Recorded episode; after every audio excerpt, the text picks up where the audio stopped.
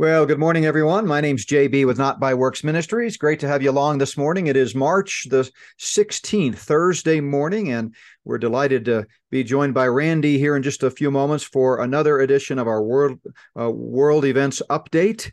And uh, we it's been a week uh, since we were last together, last Friday actually, so six days. And boy, a lot has happened in in those uh, six days. It seems like we say that every week, but certainly the past uh, few days has been quite tumultuous with uh, the uh, banking crisis and all that's going on in the world there. So can't wait to talk to Randy about those items. By the way, uh, we uh, talked about that extensively uh, on Tuesday night at our Tuesday night prophecy night. If you've not yet watched that video, let me encourage you to go back and check that out.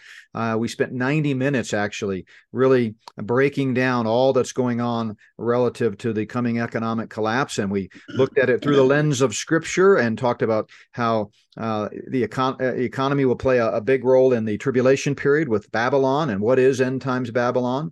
we looked at uh, the, really the biblical concept of money. What does the Bible say about money? And then we looked at a number of news items to just sort of uh, try to understand what's happening with this uh, crisis, this latest crisis, the biggest crisis since 2008, and it may actually eclipse that one before it's all said and done. So you can check that out on the videos tab at notbyworks.org. Click on Prophecy Night, and you'll see all seven of our recent uh, weekly prophecy nights that listed there. And that's the video. If you'd rather just listen to the audio, uh, the audio is available wherever you listen to your podcast. Just search for the Not by Works Ministries podcast channel, and you'll see it listed there. And we have several others, by the way, that have dropped here just in the last two days. So lots of great material there. I was with David Fiorazo on the Stand Up for the Truth radio program.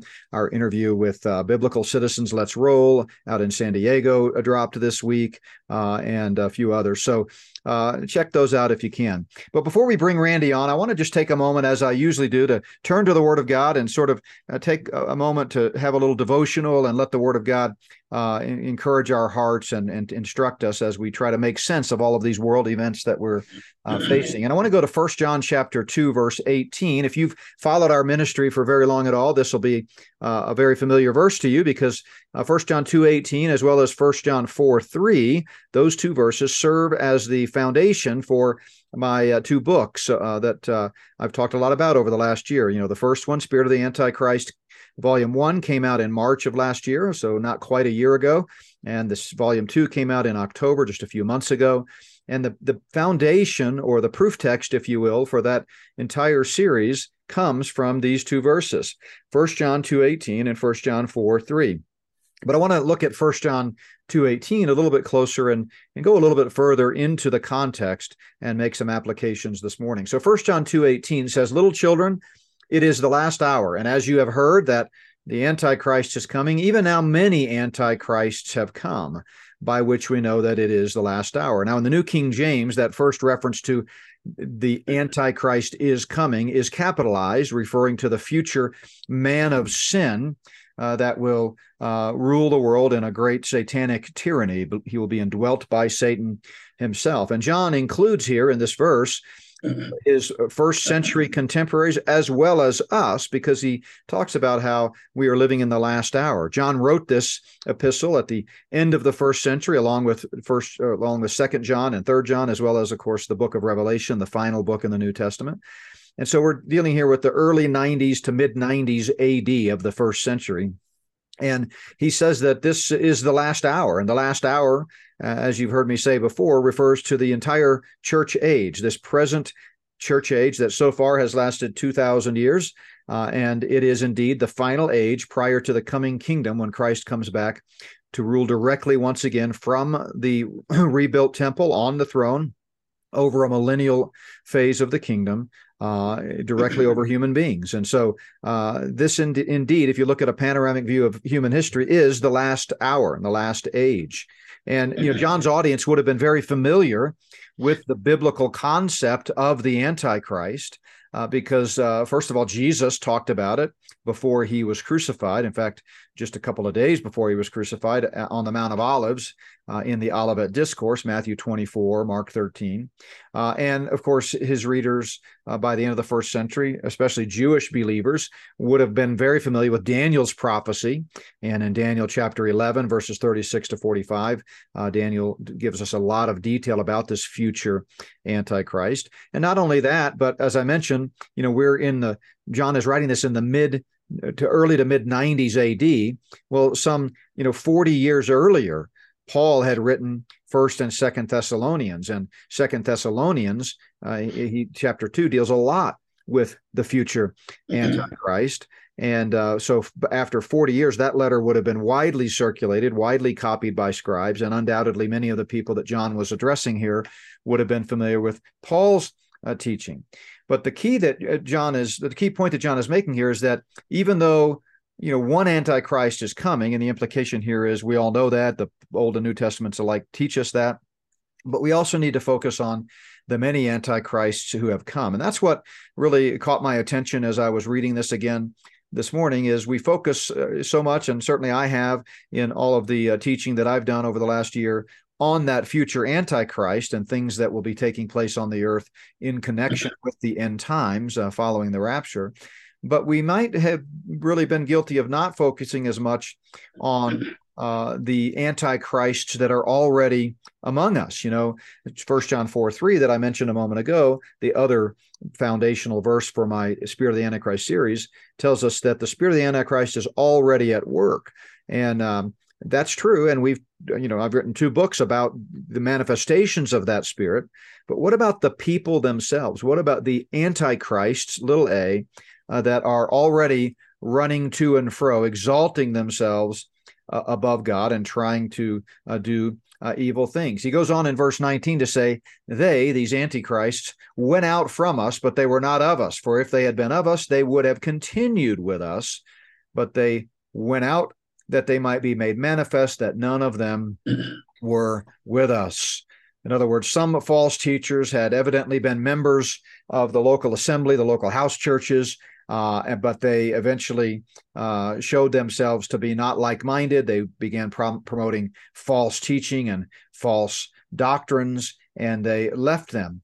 And uh, we know, I think, from the context here, that he's referring generally to unbelievers, although it is also possible for true believers to depart from the faith. And I've talked about this elsewhere. Certainly not uh, normal, not healthy, um, but perseverance in the faith and perseverance in good works is not inevitable for believers. It is possible to quench the spirit, to not yield to the spirit, and to you know end up living a profligate life. And so uh, that's the reason the bible warns us so often throughout the new testament to you know to continue to walk with christ. So john's whole letter by the way is challenging believers to stay close to christ to abide in christ. That word abide means to remain in close fellowship with. And it's exactly what Jesus, 60 years earlier in the upper room, the very night that he was betrayed, had cautioned the disciples to do is uh, throughout their lives, they're going to need to stay in close fellowship with Him because otherwise they'll be susceptible to false teaching and could be led astray.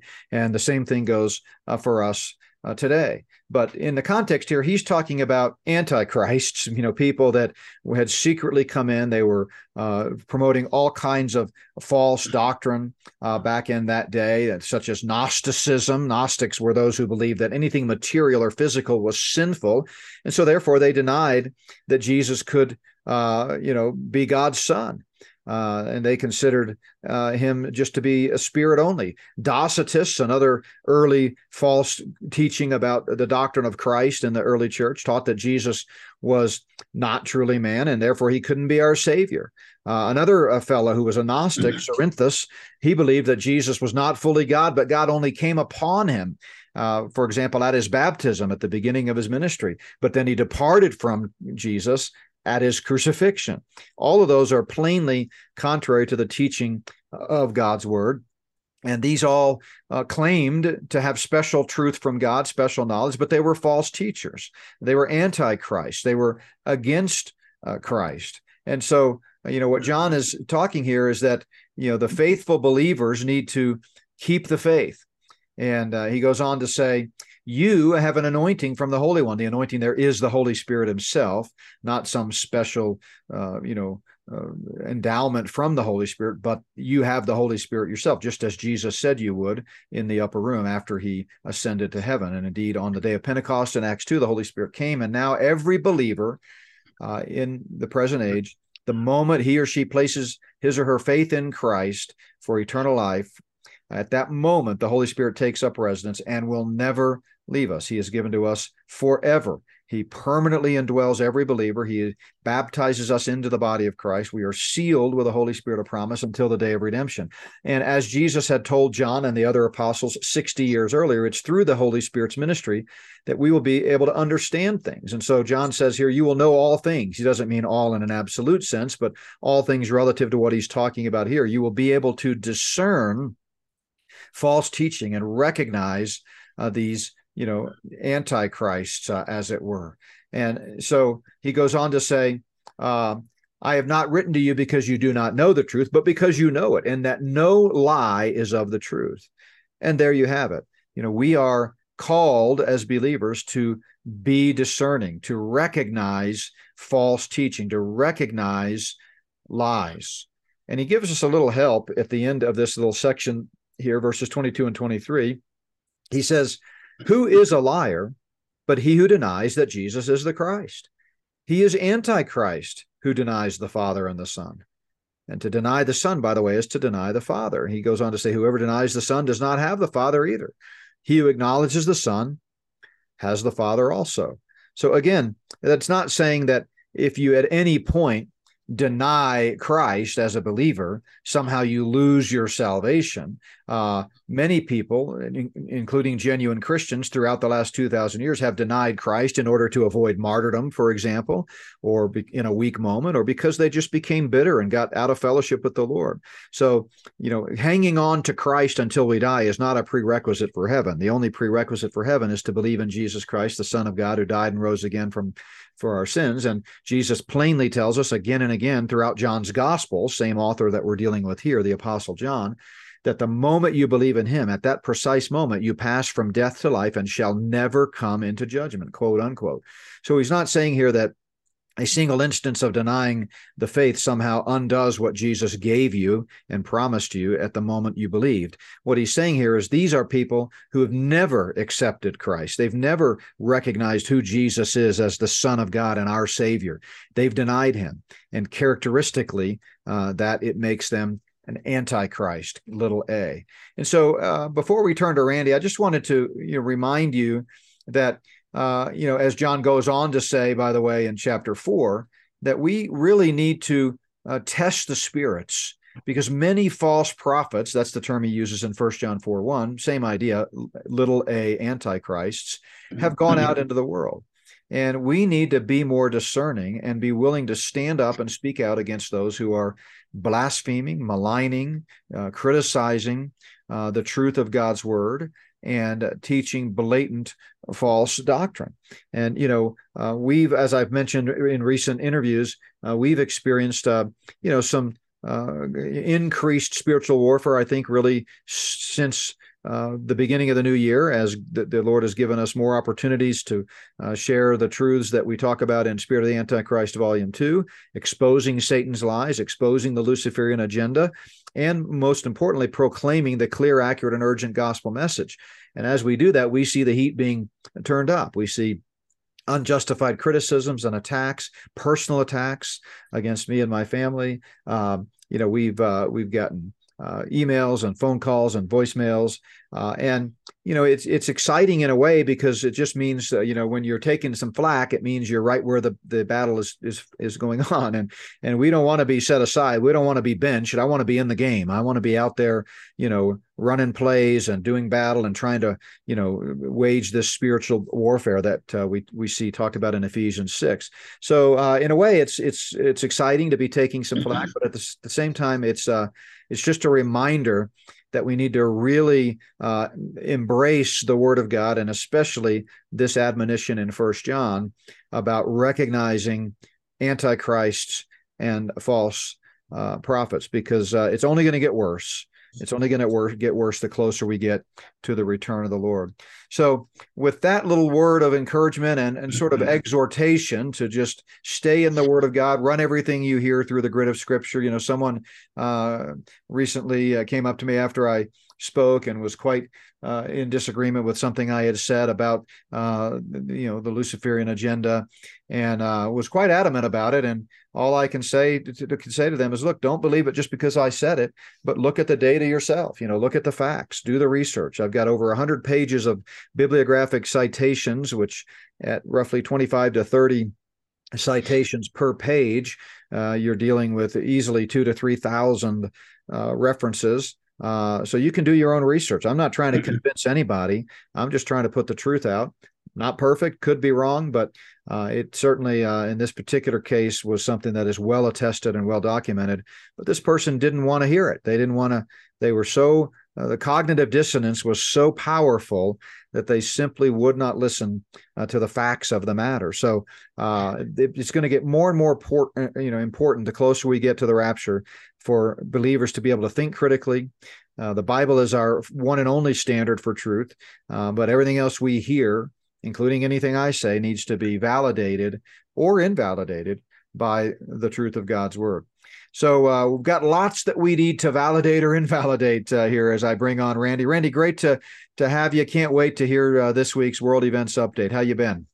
I've been fine. That's awful positive for what I have to say. So keep that positive attitude throughout this whole um, message or podcast. Amen. All right. First off, my friends that I talk to in the military, security, and everything else are anticipating a cyber attack or an EMP attack within the next 60 days. Therefore, I'm going to give you some information today. I want you to write down and keep it, and we'll go through this more in the coming weeks. But if an emergency arises, power is out, the internet is out, radios and telephones are out. I'm going to try to be able to broadcast on the ham radio frequencies. And those frequencies are 447.975, 145.4900. Now, we have repeaters very close to where I live, and I can also access satellites if I have to. Uh, that, of course, being if the satellites are still there. If they're not, well, we did what we could. Now, my email is R, M is in Mary, E is in Edward, N is in Nancy, S is in Sam, is in Adam, 57 at AOL.com. People have questions all of the time, and they can feel free to contact me whenever they want to. Go ahead. Let, let's repeat though that frequency again. I know uh, uh, this is you know, helpful information for folks to jot down as well as your email, uh, because again, we're not suggesting that uh, these people uh, that are concerned about an EMP in the next 60 days are you know ab, you know infallible. They they don't have any inside divine revelation. But hey, if the experts are saying, hey, we're concerned about this, it's something to, that we should take seriously, and so we want to do what we can to prepare. So give us those frequencies and the email one more time. Okay, the first one is 447.975 kilohertz. The second is 145.4900 kilohertz. The email is R, M is in Mary, E is in Edward, N is in Nancy, S is in Sam, A is in Adam, 57 at AOL.com. Now, there's no guarantee that I'm going to be able to get a hold of anybody if everything goes down and we run out of power, whatever. But what I would try to do if something does happen and we can use the um, ham radio, if you have a shortwave radio, you should be able to access those channels. Now, I will try broadcasting at 10 a.m. in the morning and 9 p.m. at night. Now I have battery backups, I have a generator and everything, so we would be able to go for a few days. Like the pastor said, we don't know if this is right or if it's wrong, but once we go through everything, I think you're going to get the idea that we are further along than most people understand. So, continuing with that, uh, let's start off first with just the little stuff that happens during the week that's really quirky, really weird. No explanation for it yet, but there will be. All right. Yesterday, we were notified that two and a half tons of uranium is missing from Libya. They don't know where it went. They don't know if somebody bought it, stole it, or whatever. Two and a half tons of uranium, I would think, would be easily tracked by any aircraft flying in the areas. So we'll follow that story to see where it leads. Um, San Francisco is deciding to pay their uh, qualifying Black people $5 million per person for reparations due to everything that's taken place over the years. Now, they can't make a budget, so I don't know where they're going to come up with that kind of money, but that's what they're looking at. Yeah, they'll, uh, they'll come up with it from with from the same place that the government's coming up with the funds to bail out SVB and some of these other uh, banks. Yes. They just you know print it out of thin air uh, and and again, that right there should show any thinking person that this whole game is rigged. This is about. Uh, it's not about what it's about. It's about the Luciferian conspiracy to bring down America. So they're just playing games with us. They can just keep throwing fake money around until they get ready to push the button or pull the plug, as I said Tuesday night. And uh, but yeah, that's uh, you know when you have an unlimited source, you can just uh, you know it's kind of like if you're playing Monopoly and you you know you run out of monopoly money you can run over to your copy machine or your printer and just copy it and and then and then cut it out so that it's the right size and and you can just keep manufacturing it all you want. But uh but yeah that's uh, that's crazy what they're doing in San Francisco. I saw that. We also have our president buying 300,000 smartphones for the uh, non-citizens in the country at a price of $361,218 a day which I don't know where they come with those funds, but I'm sure they have a place. Um, Border Patrol caused 50 people on the terror watch list between January of 22 and June of 22. And the Pentagon come out day before yesterday and says they believe there is a mothership of aliens off in the distance that we can't see where all of the current UFOs are coming from. Now, I just about fell off my chair when they said that I'm going, they think there's a mothership and we have all of these UFOs, and I'm going, some some they're drinking something strange in Washington, DC. That's all I can say. That's great. Moving on to our chatbot, GPT-3, which is now GPT-4.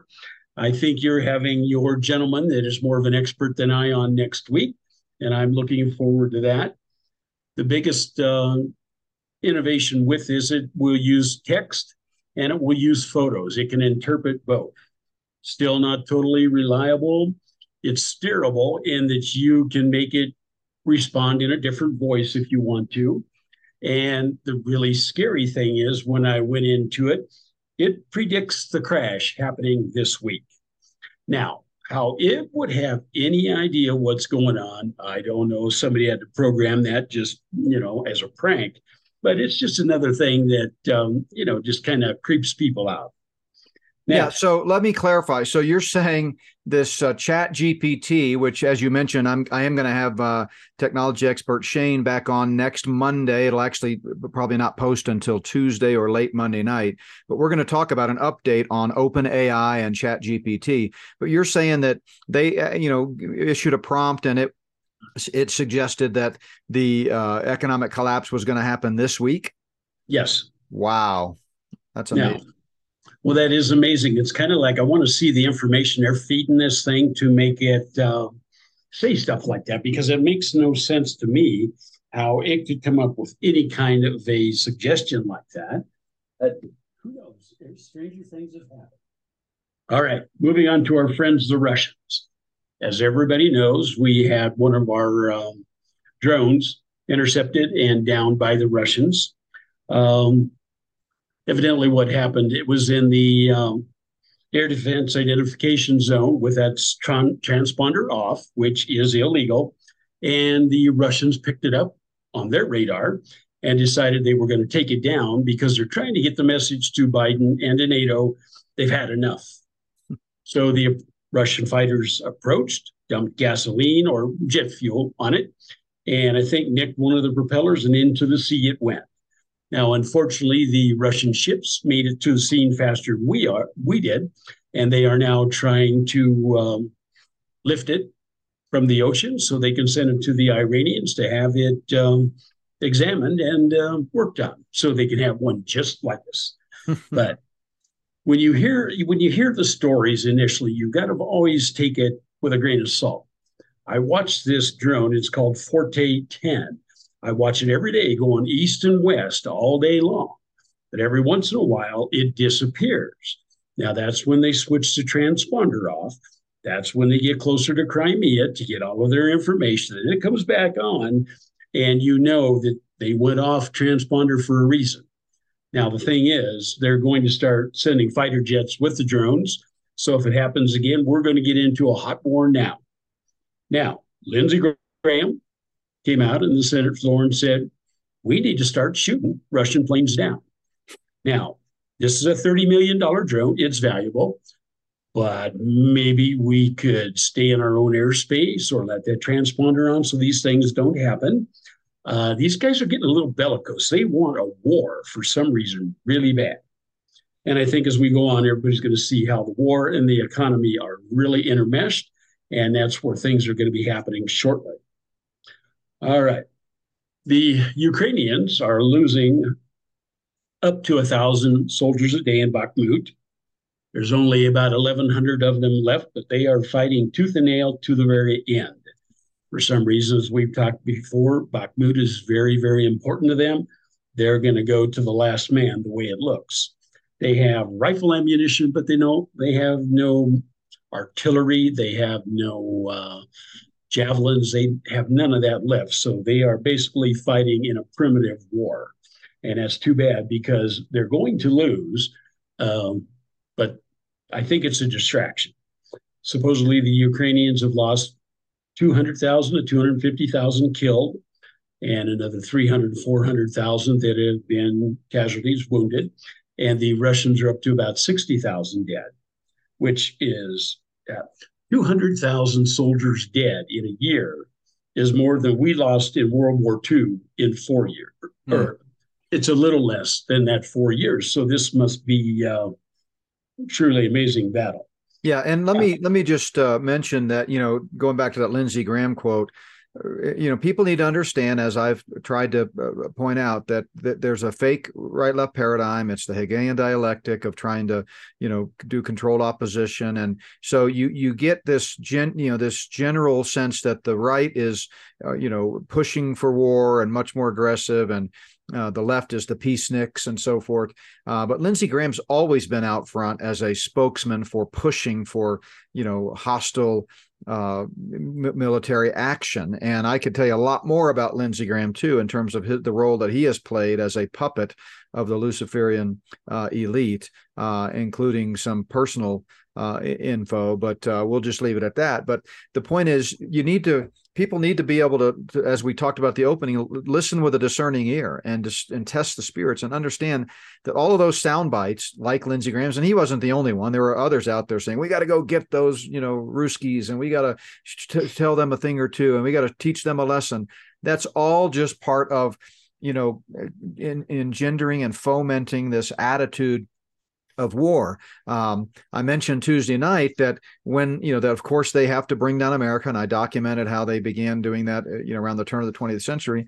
But there's multiple ways they can do that. It's not just going to be an economic collapse. It could be you know many weapons in their arsenal. One of which is some type of you know of war, and to get America behind such a a, a war they're going to have to you know do some provocateuring and get get the, the mindset of the people drummed up so just be aware when you hear uh, Graham, you know, I, have you know known the truth about Lindsey Graham for almost two decades now, and so when I hear him speak, I just in my mind I picture you know horns and a tail and a pitchfork, but not everybody sees them, you know, sees some of these talking heads that way. So until you learn to sort of categorize folks correctly, at least listen to what's being said and think about that. You know, do we really want to start shooting down uh, every Russian plane that goes into our airspace? I mean, I understand we got to defend ourselves, but think about the implications of that. And I think that's what what you're saying, right, Randy?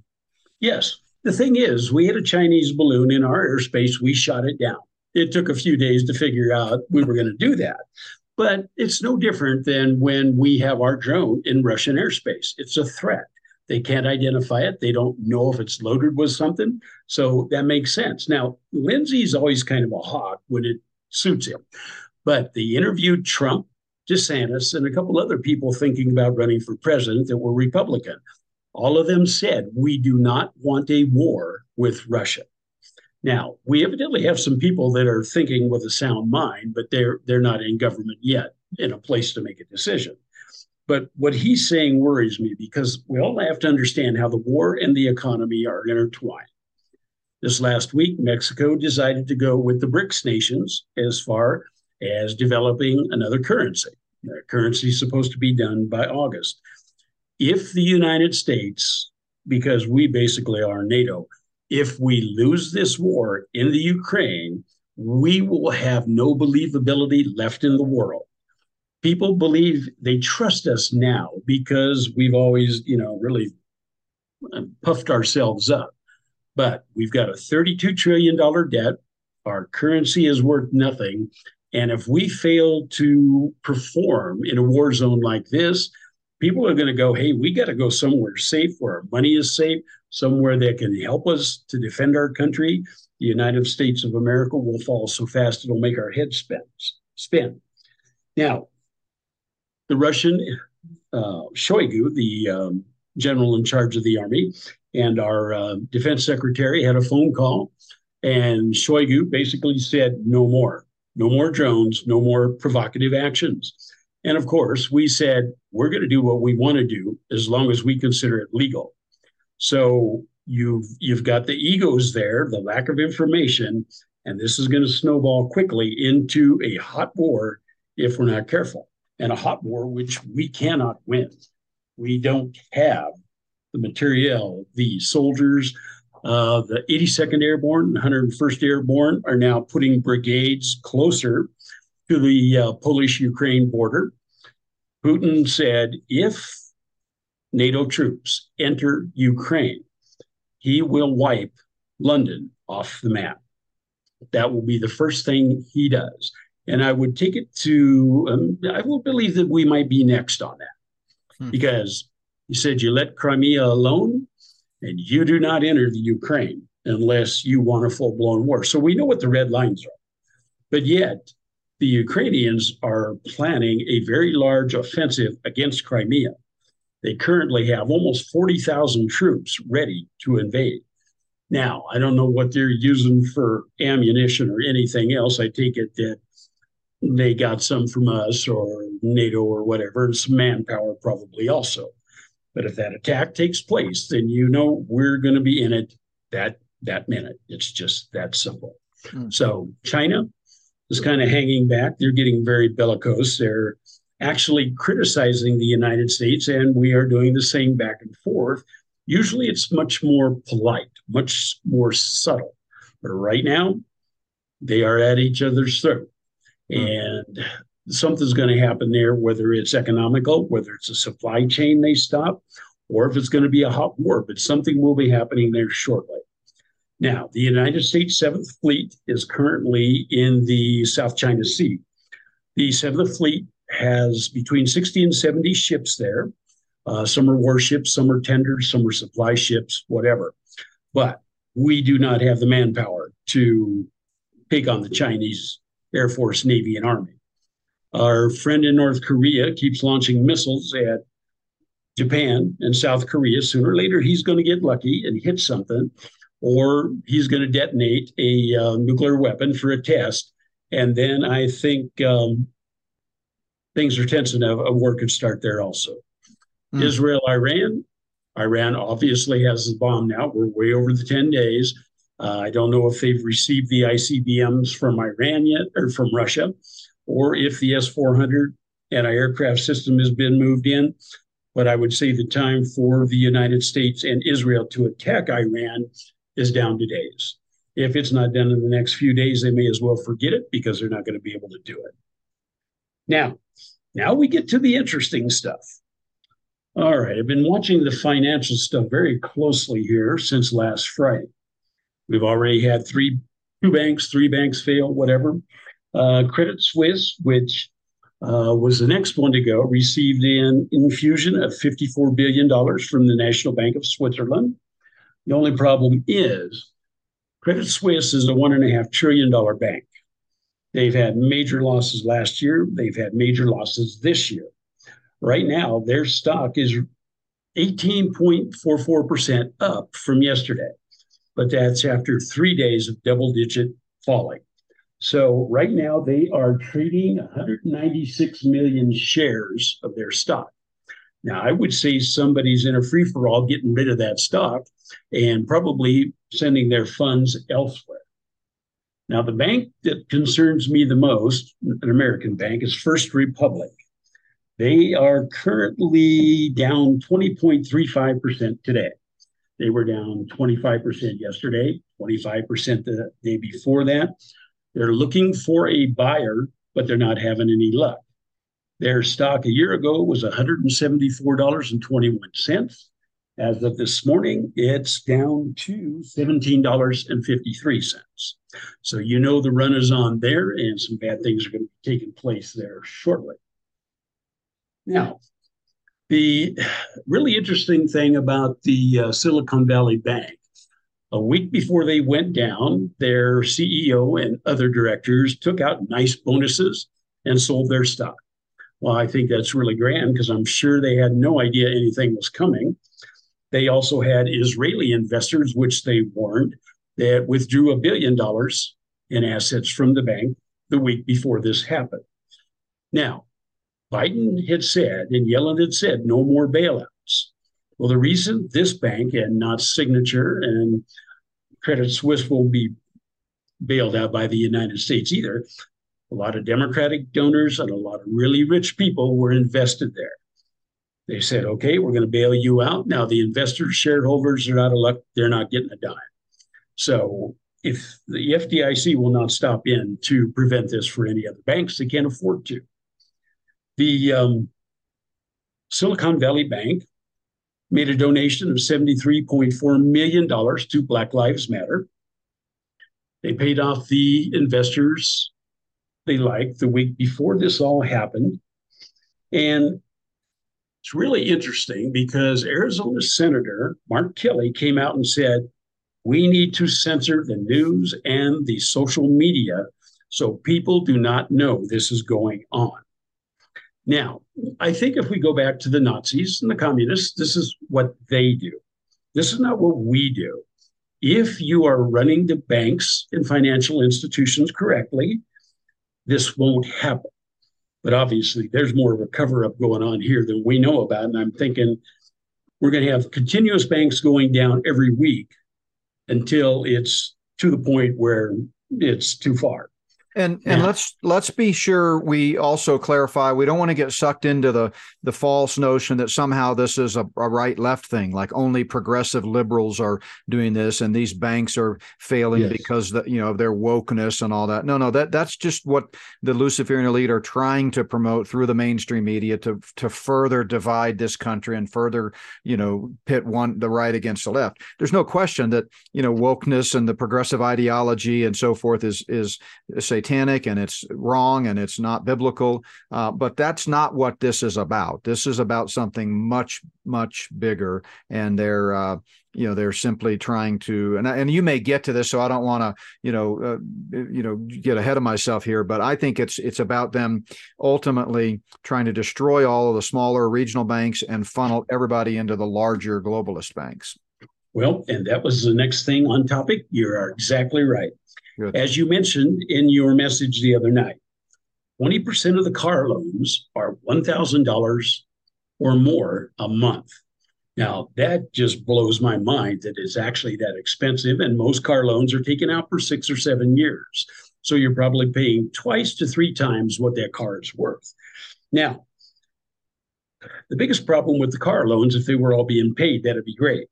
But 39% of those loans are one payment or more behind. You know, if you get a thousand dollar month car payment, how are you going to possibly catch that up, especially if you go two or three months? Uh, 60% of the households in America cannot come up with a thousand dollars for an emergency that arises without borrowing money.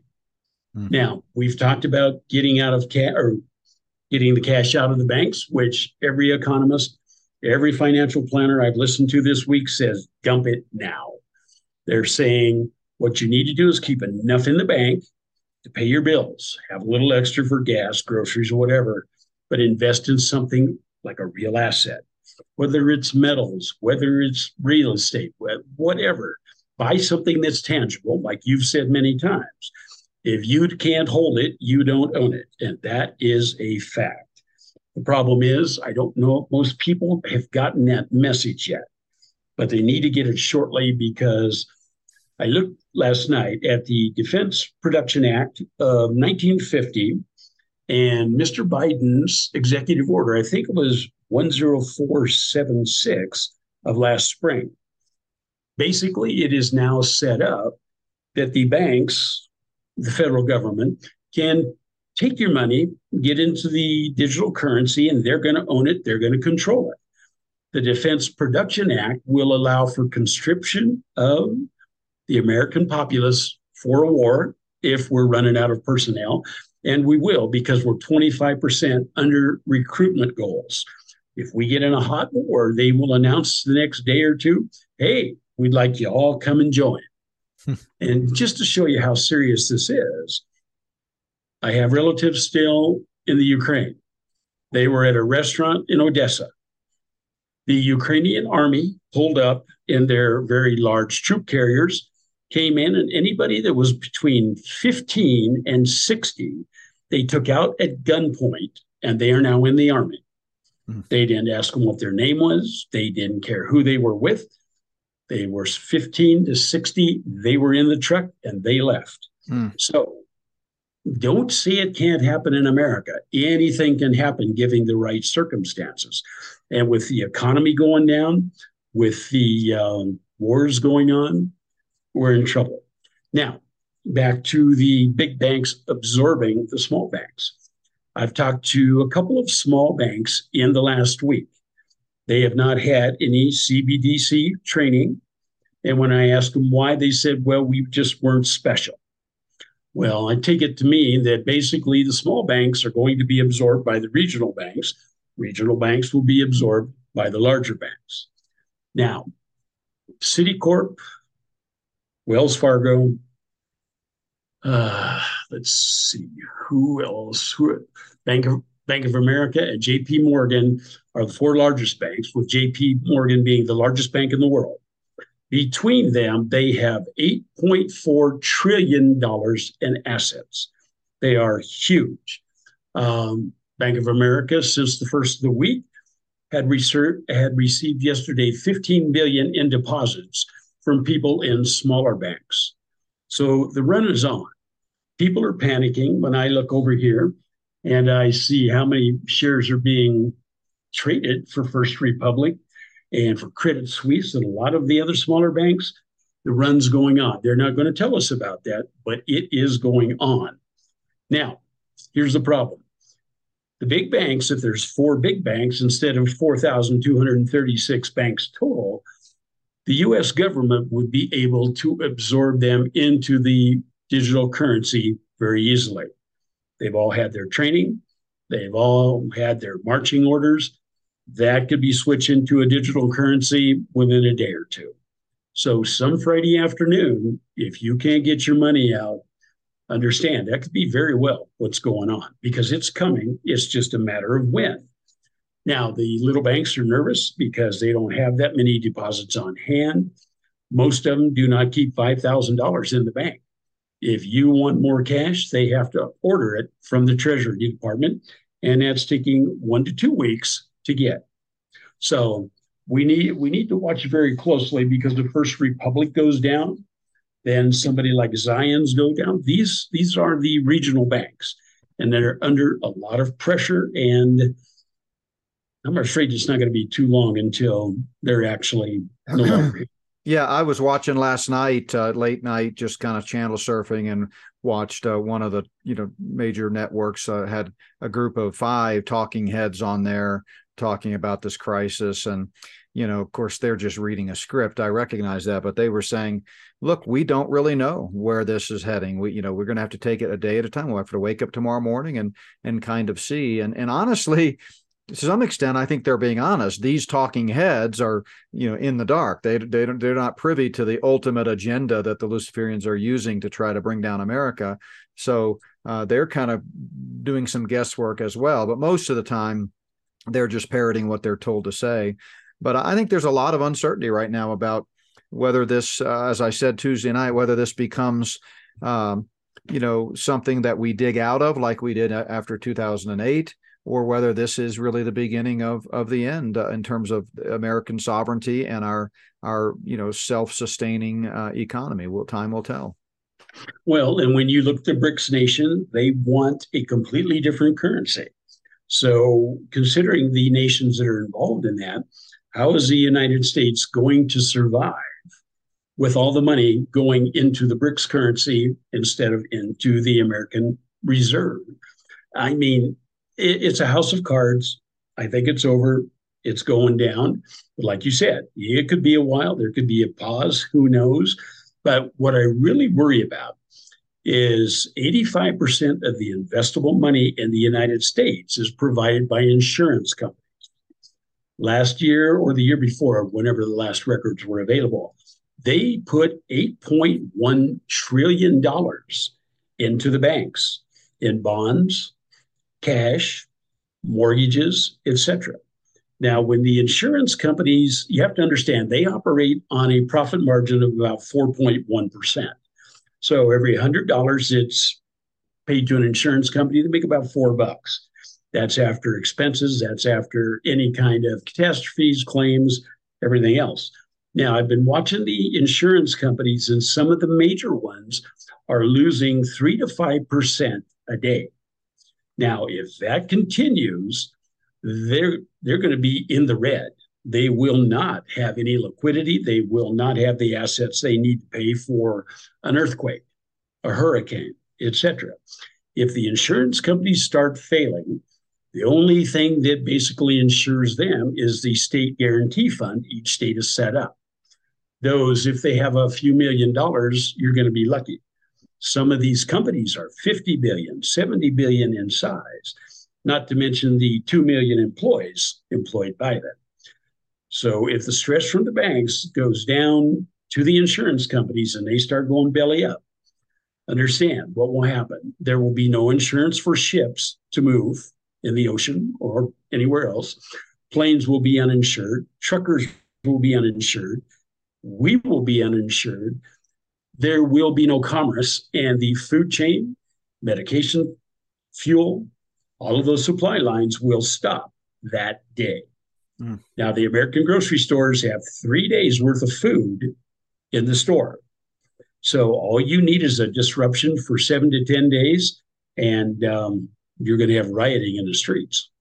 Yeah, and we've seen that before, haven't we? We've seen that with um, yes. other natural disasters again whether you know real or fabricated uh, and uh, so yeah i think people need to once again heed the warning of scripture proverbs 22 3 prepare uh, for the trouble that is coming. Continue to trust the lord. It is not a lack of faith to do what the bible says. You know i, I always laugh at people who say well i'm just going to trust god. You know jesus will take care of me and and i don't need to prepare. You guys are way overreacting. Well okay if you think that not doing what the bible says is evidence of faith, well, then you're reading a different Bible than I am. But uh, trusting God and preparing are not mutually exclusive. They're both taught in Scripture. The horse is prepared for the day of battle, but deliverance is of the Lord. But you still have to prepare the horse for the day of battle. So, uh, so yeah, I think uh, you know this is uh, you know this is really really uh, a tenuous situation, and it's not just the economy, but the other things that you've talked about the the warfare, the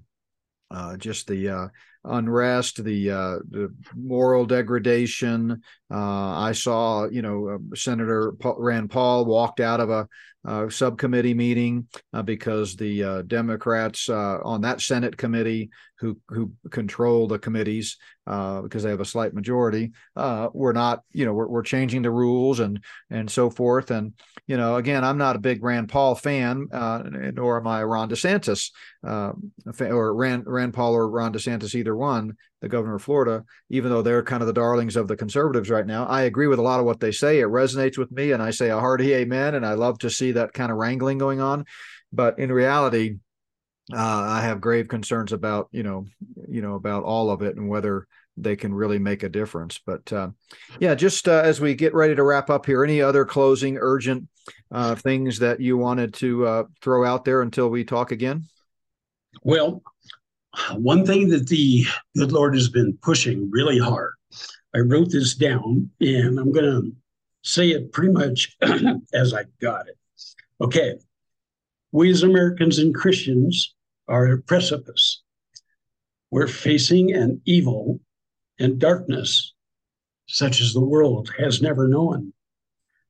There are those that stand on a wall to watch and listen and to warn us of what is coming. We're not going to go silently into the night. We're not going to go down without a fight. But we're going to face these challenges together, shoulder to shoulder, with our heads held high. Some of us will fall.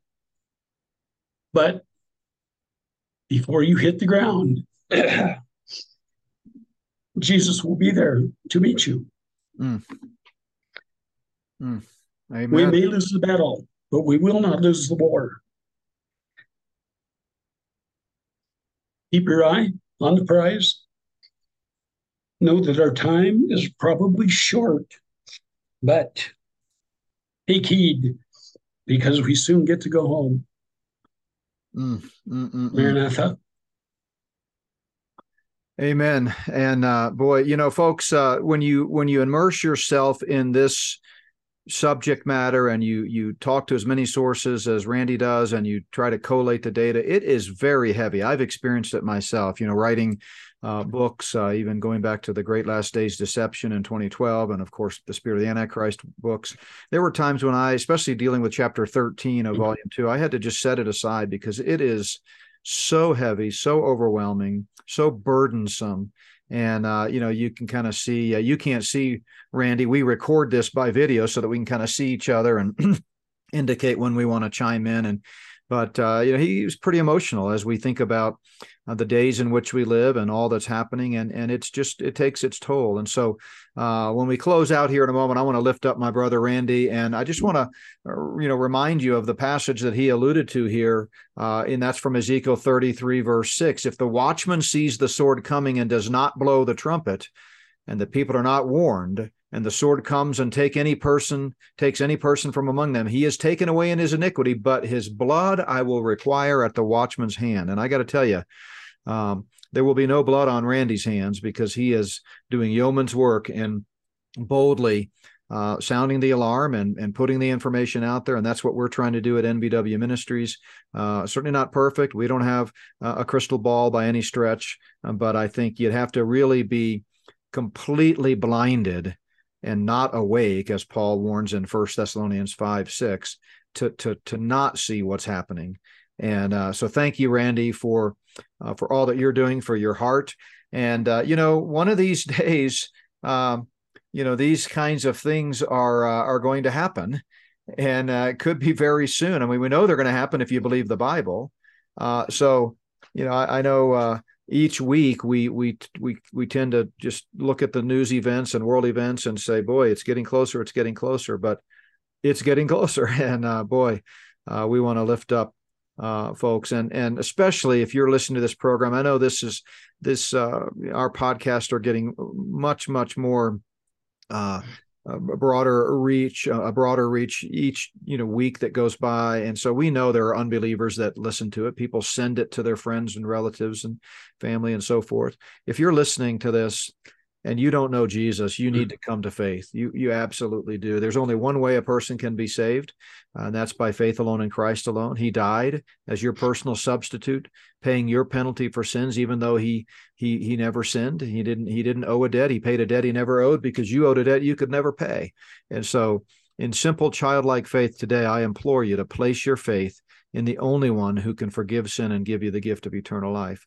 Uh, so let me pray for uh, Randy and for all of us, and then we'll uh, uh close out for this podcast. Father, I do lift up Randy. I thank you for his heart. Thank you for uh, just all that uh, he does in in in really surveying the landscape and and and studying so many different sources. And I'm sure he hears you know exponentially more than whatever mm-hmm. gets put out over the, the airwaves. And so lord we just lift him up encourage him strengthen him give him special blessings even today as he uh, continues to be a watchman on the wall. And lord we do pray for those uh, in our audience that are listening. I pray that you give us wisdom and discernment. As uh, first john tells us help us to test the spirits and to recognize those antichrists that are all around us. And uh, we pray all this in jesus precious name. Amen Amen. Well, thank you, brother, and uh, we will stay in close contact. And uh, and then uh, Wendy and I are headed out uh, today. We've got a funeral out of town that I've been asked to do, and so we're going to be going to do that. But we'll be in touch. And uh, to our listeners, thanks for listening. We will have Randy back on again next week. We never know for sure the day because of his schedule and mine, but uh, Lord willing, if the Lord doesn't come back before then, we will have him on again next week. And as we've said before, uh, if anything major happens that justifies uh, a special, um, you know, broadcast, will come on sooner than uh, next week. We can come on at any time and kind of give you our thoughts. But anyway, God bless you, Randy. God bless you, everyone, and we will see you next time.